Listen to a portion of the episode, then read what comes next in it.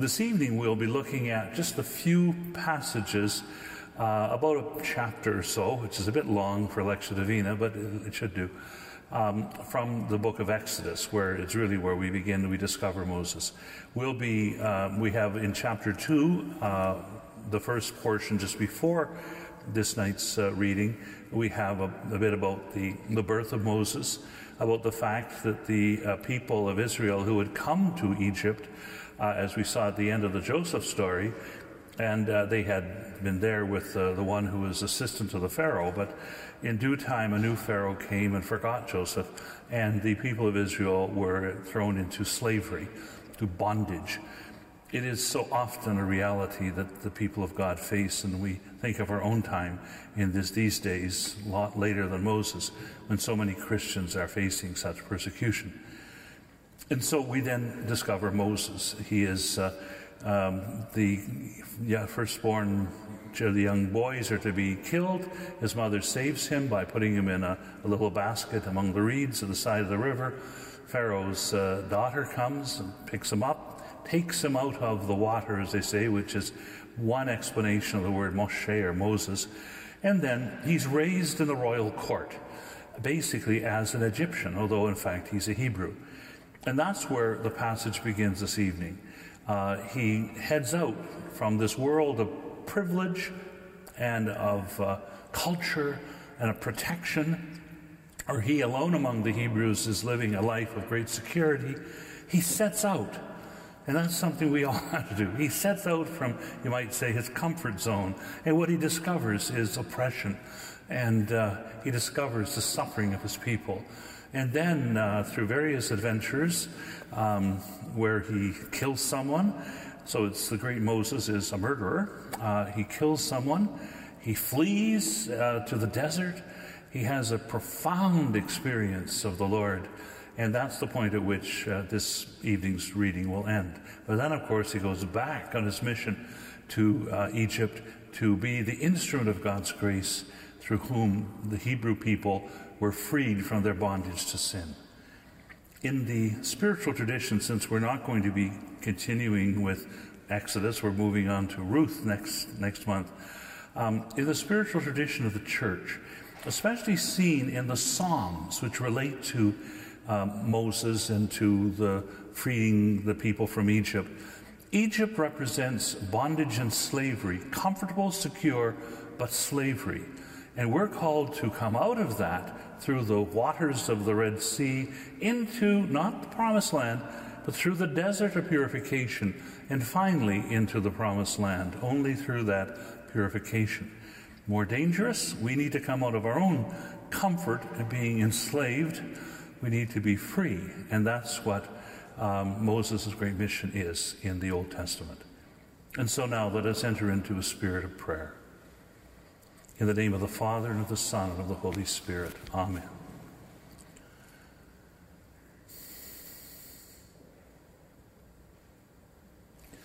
Let's ask the Lord to free us from all of those barriers within our hearts that block the pathway of the Lord into our hearts.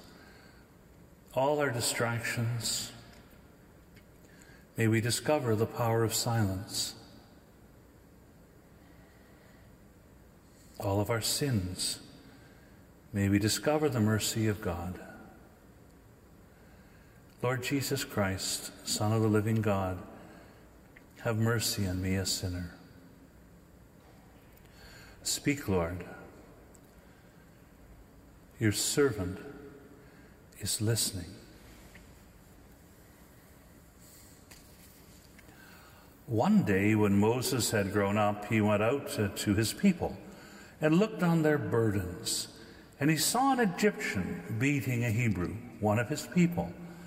He looked this way and that, and seeing no one, he killed the Egyptian and hid him in the sand.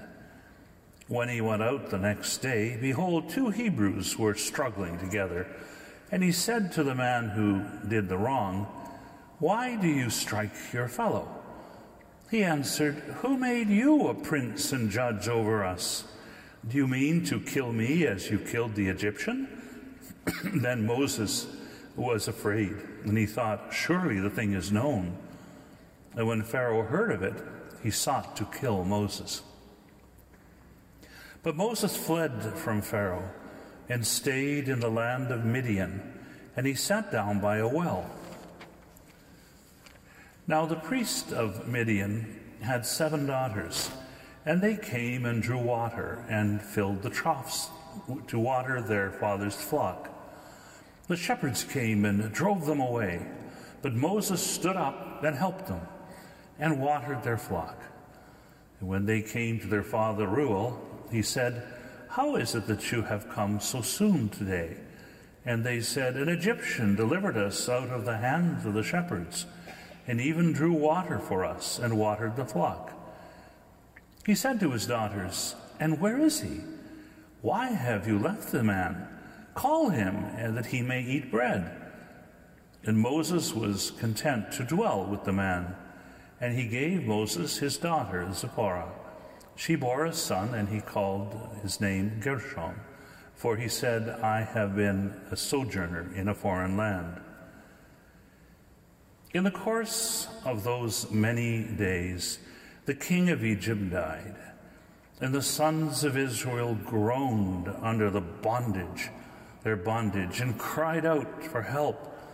And their cry under the bondage came up to God.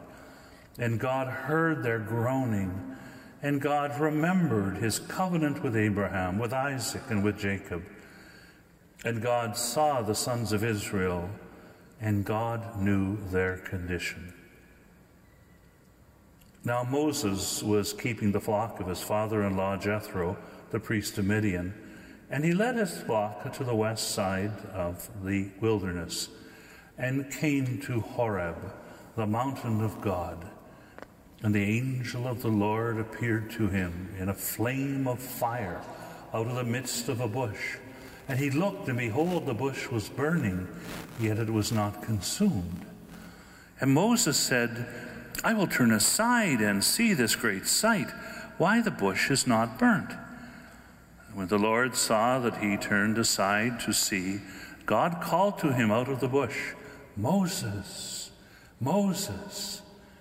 And he said, Here am I. And he said, Do not come near. Put off your shoes from your feet, for the place on which you are standing is holy ground. And he said, I am the God of your father, the God of Abraham, the God of Isaac, and the God of Jacob. And Moses uh, hid his face, for he was afraid to look at God. Then the Lord said, I have seen the affliction of my people who are in Egypt, and have heard their cry because of their taskmasters. I know their suffering, and I have come down to deliver them out of the land of the Egyptians, and to bring them up out of that land to a good and broad land, a land flowing with milk and honey, to the place of the Canaanites, the Hittites, the Amorites, the Perizzites, the Hivites, and the Jebusites. And now, behold, the cry of the sons of Israel has come to me, and I have seen the, the oppression with which the Egyptians oppress them. Come, I will send you to Pharaoh, and that you may bring forth my people, the sons of Israel, out of Egypt. But Moses said to God, Who am I that I should go to Pharaoh and bring the sons of Israel out of Egypt? And he said, But I will be with you and this shall be the sign for you that I have sent you. When you have brought forth the people out of Egypt, you shall serve God upon this mountain. And then Moses said to God, If I come to the sons of Israel and say to them, The God of your fathers has sent me to you, and they ask me, What is his name? What shall I say to them? And God said to Moses, I am who I am. And he said, Say this to the sons of Israel I am has sent me to you.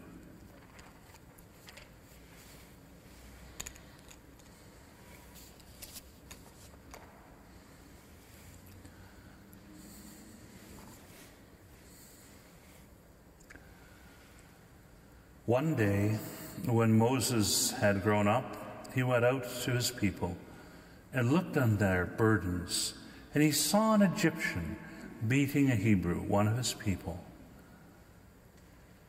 Moses would not simply stay within that place where he was being raised as a prince of Egypt. He went outside. He risked that moving outward. And he sensed, I think, that he felt the call of his people. He knew they were suffering. And so he moved outward. We see this so often with Moses. He is a person who is always willing to move out to help, to care. We'll see this later when he goes to the land of Midian, that he is there to defend the daughters of Reuel from the shepherds and to help, to reach out, to serve. And this is what we see in him and what we need to see in ourselves. Moses is one who does not hold back, but he gives himself in service to those who are suffering, those who are in need. One day, when Moses had grown up, he went out of, to his people and looked on their burdens.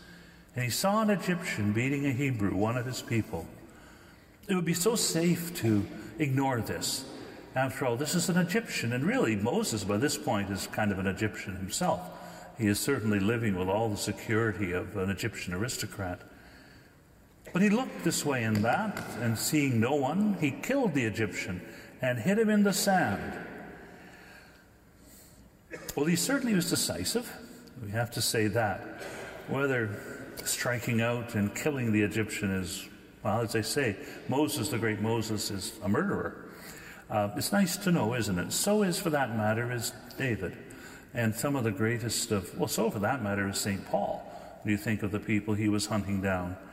The Lord reaches out and saves us. He makes use of the decisiveness of Moses and we trust he forgives him his sinfulness. So there he is, a man who is mixed, even the great Moses, a person who is a great leader, prophet, man of God, the one who sees God face to face, and who reached out and killed someone, but did so, at least, in the cause of justice, trying to protect the Hebrew who was being hurt by the Egyptian. And he hid him in the sand how interesting. Oh, what a tangled web we weave when first we practice to deceive and when first we practice to hide away our iniquities. He hid him in the sand. When he went out the next day, behold, two Hebrews were struggling together. And he said to the man who did the wrong, Why do you strike your fellow? And he answered, Who made you a prince and judge over us?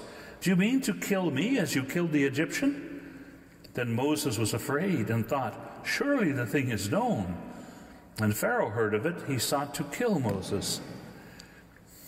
So, Moses found out what we often find out that we think something is totally secret, and it isn't.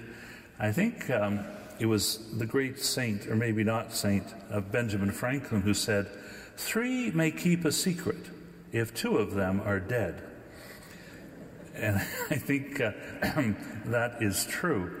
So, what do you know? There he is. He's launched out. He's killed the Egyptian. Ah, got away with it, hid the body. And then he goes out again, again decisive. He makes a decision. You're in the wrong, you're in the right. Do right. That part's good. But then the one who's in the wrong says, who made you prince and judge over us? Do you plan to kill me the way you killed the Egyptian? Ah, it is known. And so the brave and courageous Moses is afraid. For no other reason, he is killed. If he'd killed a Hebrew, he would have gone away with the problem. But he's killed an Egyptian. And even though he's been raised as an Egyptian, he knows he is in danger.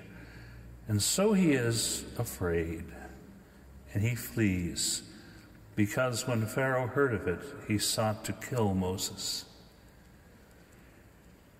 And so he goes. From a time of success and growing up in the court of Pharaoh, security, and happiness, and fulfillment, he reaches out. And the result of that is that Moses is now in a position where he's fleeing for his life. How often in the Old Testament and the New for that matter, but certainly in the book of, of Genesis, you know how Joseph was thrown in a pit, then he's raised up to become the, the head of the family of, of Potiphar, and then he's thrown down into jail again, then raised up again. The hand of God guides it all. The hand of God is there.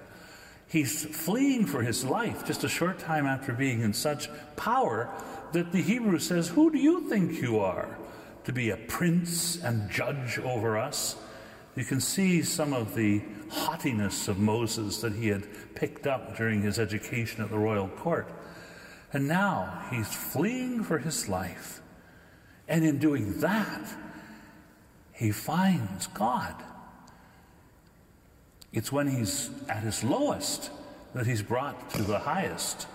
And this is the great reality we sometimes face in our own lives. So Moses is on the run. Moses fled from Pharaoh and stayed in the land of Midian. It's interesting how God comes to us in unexpected places, not at the great royal court of Pharaoh, but off in the desert, behind the back of the desert, as it says, somewhere off there, we find God. And we need to be aware of that. Sometimes it's important for us to flee to a place, to the desert, to, you might say, to a foreign land, the land of the Midianites, who are basically the enemies of the Hebrew people. And yet he finds his future, he finds his mission from God in the midst of the enemy. And this is something that's something to ponder. It's not what we would plan. It's not his own career path that he's thinking of. The ways of God are not our ways. And so Moses fled from Pharaoh and stayed in the land of Midian, and he sat down by a well. And the priest of Midian had seven daughters, and they came and drew water and filled the troughs to water their father's flock. So often, people sitting at a well meet people. That's where you met people in those days.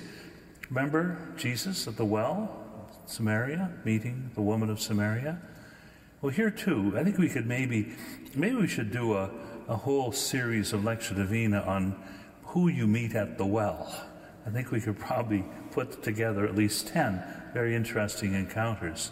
So here come the seven daughters of the priest of Midian to water their father's flock.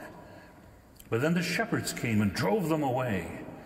Usually we think of shepherds, especially after Christmas, as rather benign figures. But here we have people fighting at the well.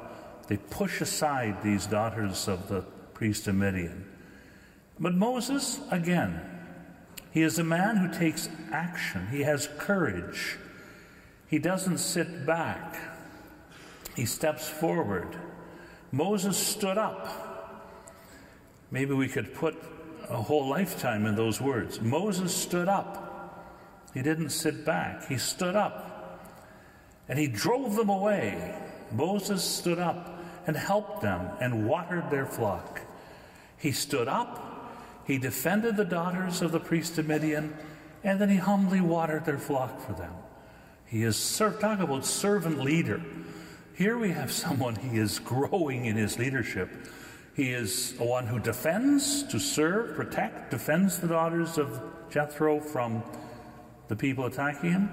He stands up and takes action, and then he serves humbly to help them. That's a perfect summary of what we all need to be in our own different missions and vocations. To stand up and not to sit back. Of course, sometimes he stood up and he killed the Egyptian, which maybe was not the best thing to do. He stood up and started analyzing which Hebrew was right, which maybe he was still learning what it means to stand up and take action. But now he's getting, the, you might say, getting the swing of it now. He stands up, drives off the bad guys, and serves the daughters. Here he's coming, sort of by gradually, he's coming to a better sense of what he should do. This isn't always easy in our lives. We do need to stand up and take action, be bold, but we also have to reflect on what is the consequence of our action. And I think real full leadership involves both the courage to stand up and act, and the wisdom to know when to do so. What is that famous saying? Lord, give me the courage to change the things I can, the serenity to accept the things I cannot, and the wisdom to know the difference.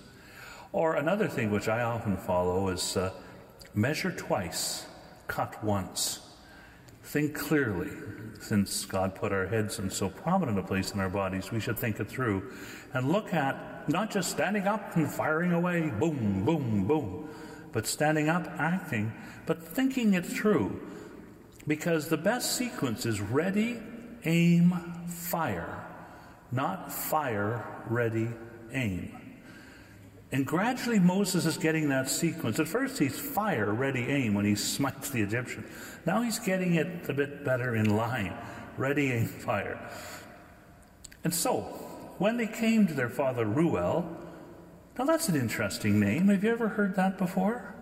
It's not a common name. It's only used twice in the Old Testament. And just a bit later, his other name is used, Jethro, which is used in a lot of cases. Well, I, he's a famous, there's a famous person who used, has that name. John Ronald Reuel Tolkien. And so I can't get through an evening without making a reference to the Lord of the Rings. So there, it has been done. We'll check that off. When they came to their father Reuel, he said, How is it that you have come so soon today? And they said, An Egyptian delivered us out of the hand of the shepherds, and even drew water for us, and watered the flock. That's amazing. There's people off in the boondocks or off in the desert, way off in the land of Midian, of all places. And here's this Egyptian. And it's an Egyptian, is a member of the high powered elite. He is someone from the greatest country in the world.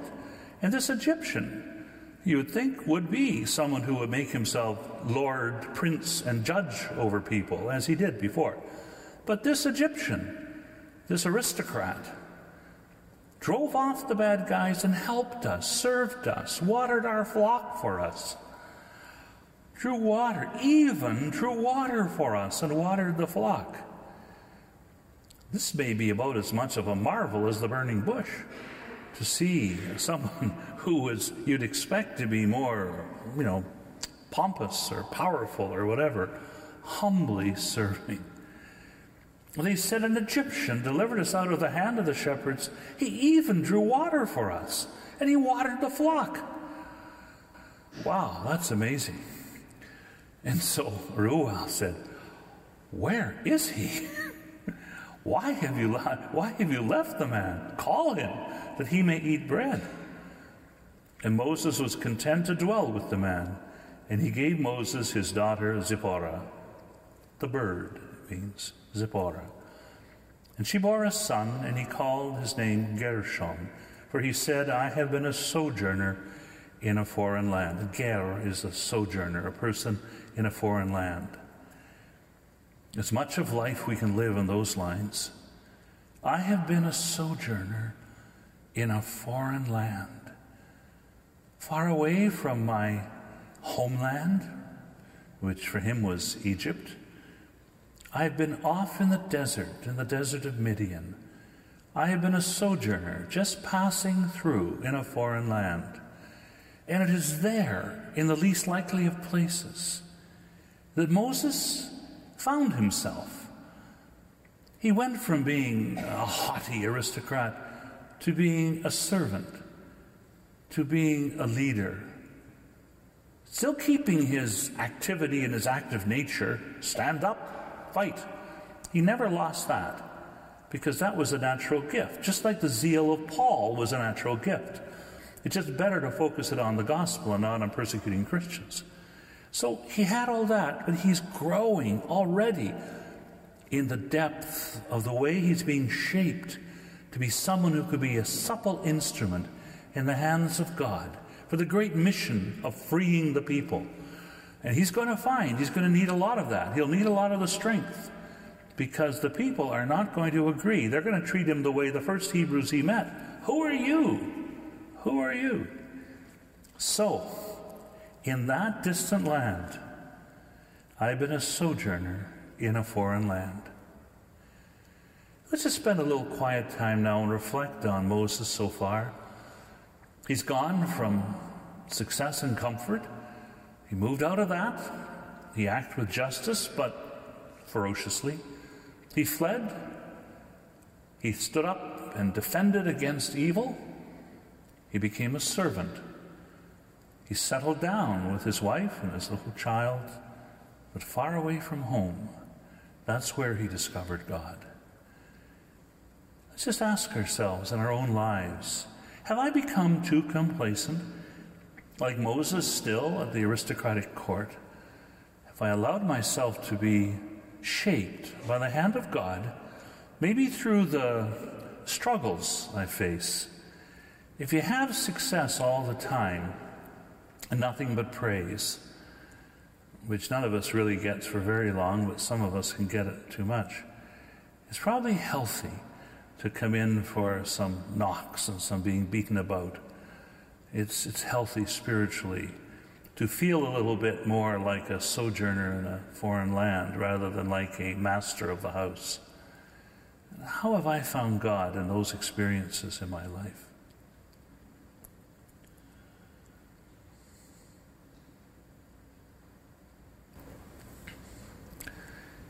In the course of those many days, the king of Egypt died. And the sons of Israel groaned under their bondage and cried out for help. And their cry under bondage came up to God. And God heard their groaning. And God remembered his covenant with Abraham, with Isaac, and with Jacob. And God saw the sons of Israel, and God knew their condition bondage, groaning, suffering. The Lord hears the cry of the poor. One of the blessings of praying the divine office is that so often we come upon psalms which speak of God hearing those who are suffering. In the midst of it all, in this valley of tears, God hears the cry of the poor. And yet it may seem that He does not. And it's going to take a long time to get them out of Egypt because the hardness of heart of the Pharaoh. But he hears them, he is not distant. I remember reading once about a great time of suffering in the church during the Great Schism, where the church split apart. And there was all kinds of corruption and, oh, horrible things happening. And some people said that Jesus is asleep in the boat. wake him up, wake him up, as the, the disciples did too, when there's a storm, you know?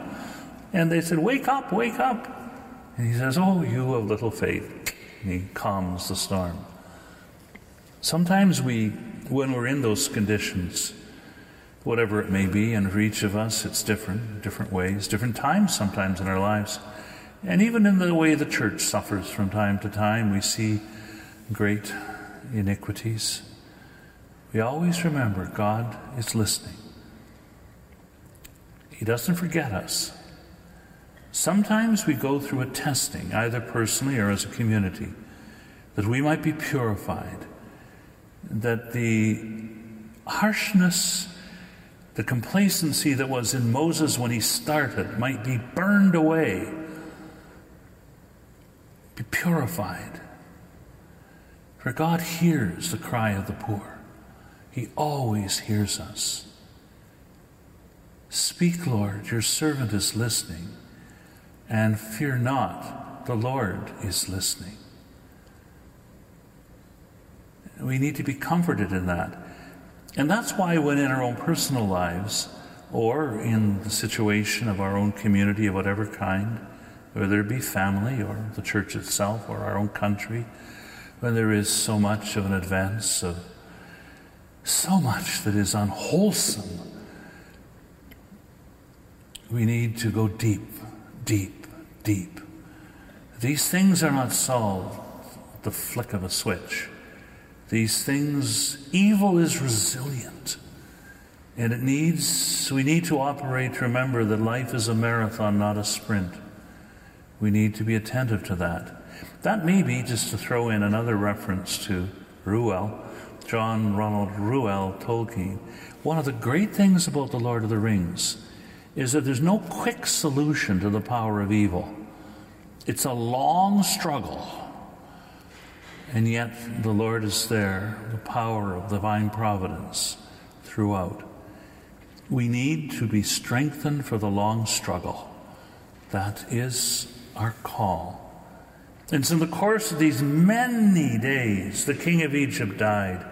The sons of Israel groaned under their bondage and cried out for help. And their cry under bondage came up to God. And God heard their groaning. And God remembered his covenant with Abraham, with Isaac, and with Jacob. And God saw the sons of Israel, and God knew their condition. And where can the solution come? Where could it come from? It has to come from the burning bush. The fire of theophany as we celebrate the Epiphany, the fire of letting the light of Christ shine to the nations, lumen gentium. It's the fire of the burning bush that is what is our it's our salvation. As we come before the Lord who listens to the cry of the poor, we cannot find superficial solutions to profound problems, to resilient evil. We always, whatever we do, particular ways, whatever tactics we use to deal with problems, that's fair enough. But we always have to go deeper, deeper, deeper. And Moses is not going to get a lesson in leadership. He's not going to find some trick for overcoming Pharaoh because there's no quick way of doing it. And the culture of death is not ended with a snap of the fingers, much as we might wish it were so. It's a long struggle, and the only way is to go deeper and deeper into the light and the fire and the warmth and the love of the burning bush. And that's just what Moses does now before he launches on his active mission of confronting the emperor, he first must come before the Lord. Now, Moses was keeping the flock of his father in law Jethro, the priest of Midian, and he led his flock to the west side of the wilderness and came to Horeb, the mountain of God. So off he goes, off away from the center where he will be called to confront the power of evil to the west side of the wilderness. That's the back of the wilderness, it says in one of the, in the original. To the back of the wilderness. This is as far off the beaten track as you can go. And he went, he led his flock to the west side of the wilderness. And I think some, we, we have to find God there before we come back into the center of things. To the Horeb, the mountain of God, also known as Mount Sinai the mountain of God. I will go up to the mountain of God, to God the joy of my youth. And now he has that experience. And the angel of the Lord appeared to him in the flame of fire out of the midst of a bush. And he looked, and behold, the bush was burning, yet it was not consumed. Then Moses said, I will turn aside and see this great sight, why this bush is not burnt. When the Lord saw that he turned aside to see, God called to him out of the bush, Moses, Moses. And he said, Here am I. Wow. So he sees this burning bush. He sees something out of the ordinary. And his curiosity leads him toward it. God works with many things to draw us closer to Him. And when the Lord saw that he turned aside, he called to him out of the bush, Moses, Moses. God calls us by name, just as later on in the Bible, in the Old Testament, he calls to the child in the temple, Samuel, Samuel. And as the Samuel says there, that the priest tells him to, Speak, Lord, your servant is listening. Here, Moses says something Here am I, Hineni, here am I. Behold, the handmaid of the Lord, be it done unto me according to your word. Always we begin with the experience of God. That's why this church is pretty full all the time. and any other Catholic church during the afternoons, during the day, when people come before the burning bush, to come to the manifest experience of Almighty God, to come to the west side of the wilderness, out of the wilderness in which we live, to the west side of the wilderness, to come before the burning bush, to come before the presence of the Lord. And there God speaks to us Moses, Moses. And the only response to the initiative of God, the angel of the Lord declared to Mary, and she conceived by the Holy Spirit Behold, the handmaid of the Lord, be it done unto me according to your word. Hail Mary, full of grace, the Lord is with thee. Blessed art thou among women. And that is the action part. When she goes off and the visitation flows from the Annunciation. But no Annunciation, no visitation. The visitation is busy work if it doesn't flow from the Annunciation. The profundity of the visitation, of the confrontation with, with Moses, is the confrontation with Pharaoh. The visitation, the action part, the profundity of it comes from the contemplative part. Behold, hineni, here I am. And then to emphasize that, God said to him, Do not come near, put off your shoes from your feet, for the place in which you are standing is holy ground. He didn't say, I'm your buddy, God. Let's chat. No, it is the Lord. And I think we may forget that sometimes. That's why it's good to spend time in humble adoration before our Lord in the Blessed Sacrament. My Lord and my God, take off your shoes, for this is holy ground.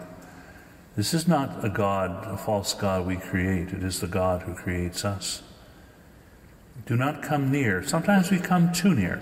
Now, the Lord, who is Almighty God, is our Lord and Savior, Jesus Christ, who comes amongst us as a little babe at Bethlehem. But that little babe and that suffering servant on the cross is Almighty God with us. And he said, I am the God of your father, the God of Abraham, the God of Isaac, and the God of Jacob. And Moses hid his face, for he was afraid to look at God. And so should we all be. Not fear in the sense of fear that he had when afraid of Pharaoh. He's fleeing to the wilderness. He's afraid he's going to be killed. He's scared out of his mind. He's going to be killed. So he fears the Pharaoh in that way. And he runs off to Midian. This is different. He was afraid to look at God because it was the Lord. The Lord who loves him, the Lord he loves, but not his buddy. It is Almighty God. And It is that fear which is the fear of the Lord, which is the beginning of wisdom. We know who we are in the presence of God. What I am in the sight of God, that I am indeed. No more, no less. It is that fear that is not being frightened. It is rather what is sometimes used in the confirmation rite as wonder and awe in his presence. And Moses hid his face, for he was afraid to look at God. Look at the different times we have the experience of God in the Old Testament. Remember again on the mountain where God goes by, and not in thunder and lightning, but in a gentle breeze. We do not look directly at the Lord God any more than we look directly at the sun. And then the Lord said, I have seen the affliction of my people who are in Egypt. And I have heard their cry because of their taskmasters. I know their sufferings. I have come down to deliver them out of the hand of the Egyptians and to bring them up out of the land to a good and broad land, the land flowing with milk and honey, to the place of the Canaanites, the Hittites, the Amorites, the Perizzites, the Hivites, and the Jebusites. And now, behold, the cry of the sons of Israel has come to me, and I have seen the oppression with which the Egyptians oppress them. Come, I will send you to Pharaoh, that you may bring forth my people, the sons of Israel, out of Egypt. And so we have God hears the cry of the poor. His compassion is there. And then we have His majesty in the fire of the burning bush, which is the majesty of the compassionate God, who then speaks of His compassion again, of the care He has for those who are suffering. But Moses said to God, Who am I that I should go to Pharaoh and bring the sons of Israel out of Egypt? But he said, But I will be with you, and this shall be the sign for you that I have sent you. When you have brought forth the people out of Egypt, you shall serve God upon this mountain. This is essential. Moses is no longer as cocky as he was earlier on. I'm going to do it. Now he says, Who am I to confront Pharaoh? He realizes he can't do it on his own. Who am I that I should go to Pharaoh and bring the sons of Israel out of Egypt? But God says to him, But I will be with you. Our help is in the name of the Lord who made heaven and earth. Blessed be the name of the Lord, both now and forever. Our help is in the name of the Lord who made heaven and earth. And in the midst of all of our struggles, we need to never forget that. Whatever our pharaohs and our things are, and my gosh, in this society we're in right now, uh, I tell you, the corruption and the the attack on the family, and so many things. But our help is in the name of the Lord. We need to go deep for this great battle. And the Lord is with us every step of the way. And in the course of the long struggle, we will be purified of our arrogance and of our sense that I can conquer Pharaoh. We need to have more in our own hearts and our own human hearts. Who am I to conquer Pharaoh? And God says, But I will be with you. It is that humble service of the Lord which ultimately will bring down the evil that we confront. Whether it's within our own hearts, struggling with something that may seem a pharaoh of power, or whether it's in our society, whether it's within even our experience in the church. We have different things, struggles, fights, all kinds of things. And we have a society in which there's a whole shift towards a very distorted vision of the human person. And unfortunately, well, maybe unfortunately, it's reality. The snapping of fingers does not get rid of it. It is a long struggle in which we need to trust our hearts and souls to the Lord God and draw close to the burning bush where alone we find our salvation. Then Moses said to God, If I come to the sons of Israel and say to them, The God of your fathers has sent me to you, and they ask me, What is his name? What shall I say to them? And God said to Moses, I am who I am. And he said, Say this to the sons of Israel I am has sent me to you. This is not some little godlet, some little thing we make. This is Yahweh. It is I am. It is everything. This is not just some great entity in creation, no matter how great. That's like some of these uh, uninformed atheists. I, you know, I don't believe in the God they don't believe in. It's some kind of big creature that's sort of powerful they think people believe in. God is I am who I am. And remember what Jesus says later on before Abraham was, I am. That is a direct claim to divinity. He is not just some prophet. That's the level at which we are called to live in the presence of I am. And we find that in the presence of the burning bush, which must be the source of all our life and until he comes in glory, we find that in his word that speaks to us, calling us by name. And we find it in the Holy Eucharist, which he has given to us so that he may be with us until the end of time and we see him face to face. And when we're not celebrating the Holy Eucharist, to maintain that presence in the burning bush which is the Blessed Sacrament. And nothing less than that is sufficient, or we'll end up being cocky and think we're going to solve these problems with our own bright ideas. And there's many a stumble and a fall that will teach us, even as Moses is taught here, that that's just not the way it is.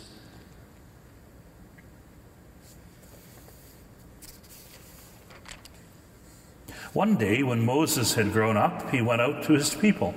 And he looked on their burdens, and he saw an Egyptian beating a Hebrew, one of his people. And he looked this way and that, and seeing no one, he killed the Egyptian and hid him in the ground. And when he went out the next day, behold, two Hebrews were struggling together. And he said to the man who did the wrong, Why do you strike your fellow? He answered, Who made you a prince and judge over us? Do you mean to kill me as you killed the Egyptian? Then Moses was afraid and thought, Surely the thing is known. And when Pharaoh heard of it, he sought to kill Moses.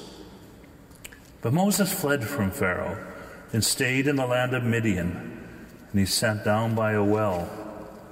And now the priest of Midian had seven daughters, and they came and drew water, and filled their troughs to water their father's flock. The shepherds came and drove them away, but Moses stood up and helped them and watered their flock. When they came to their father, Reuel, he said, How is it that you have come so soon today? They said, An Egyptian delivered us out of the hand of the shepherds, and even drew water for us, and watered the flock. He said to his daughters, And where is he? Why have you left the man? Call him, and he may that he may eat bread. And Moses was content to dwell with the man. And he gave Moses his daughter Zipporah. She bore a son, and he called his name Gershom, for he said, I have been a sojourner in a foreign land. In the course of those many days, the king of Egypt died. And the sons of Israel groaned under the bondage, their bondage, and cried out for help. And their cry under bondage came up to God. And God heard their groaning. And God remembered his covenant with Abraham, with Isaac, and with Jacob. And God saw the sons of Israel, and God knew their condition. Now Moses was keeping the flock of his father in law Jethro, the priest of Midian, and he led his flock to the west side of the wilderness and came to Horeb, the mountain of God. And the angel of the Lord appeared to him in a flame of fire out of the midst of a bush. And he looked, and behold, the bush was burning, yet it was not consumed. And Moses said, I will turn aside and see this great sight, why the bush is not burnt. When the Lord saw that he turned aside to see, God called to him out of the bush, Moses, Moses. And he said, Here am I. Then he said, Do not come near. Put off your shoes from your feet, for the place on which you are standing is holy ground. And he said, I am the God of your father, the God of Abraham, the God of Isaac, and the God of Jacob. Moses uh, hid his face, for he was afraid to look at God. Then the Lord said, I have seen the affliction of my people who are in Egypt, and have heard their cry because of their taskmasters. I know their suffering, and I have come down to deliver them out of the land of the Egyptians, and to bring them up out of that land to a good and broad land, a land flowing with milk and honey, to the place of the Canaanites, the Hittites, the Amorites, the Perizzites, the Hivites, and the Jebusites. And now, behold, the cry of the sons of Israel has come to me, and I have seen the, the oppression with which the Egyptians oppress them. Come, I will send you to Pharaoh. You may bring forth my people, the sons of Israel, out of Egypt. But Moses said to God, Who am I that I should go to Pharaoh and bring the sons of Israel out of Egypt. And he said, But I will be with you, and this shall be the sign for you that I have sent you. When you have brought forth the people out of Egypt, you shall serve God upon this mountain. And then Moses said to God, If I come to the sons of Israel and say to them, The God of your fathers has sent me to you, and they ask me, What is his name? What shall I say to them? God said to Moses, I am who I am. And he said, Say this to the sons of Israel I am has sent me to you.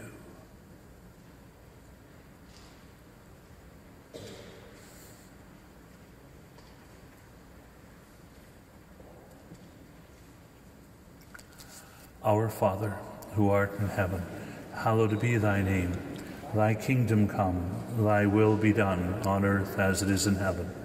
Give us this day our daily bread, and forgive us our trespasses, as we forgive those who trespass against us. And lead us not into temptation, but deliver us from evil. Amen. Hail Mary, full of grace, the Lord is with thee. Blessed art thou among women and blessed is the fruit of thy womb, Jesus. Holy Mary, Mother of God, pray for us sinners, now and at the hour of our death. Amen. Glory be to the Father, and to the Son, and to the Holy Spirit, as it was in the beginning, is now, and ever shall be, world without end. Amen. In the name of the Father, and of the Son, and of the Holy Spirit. Amen.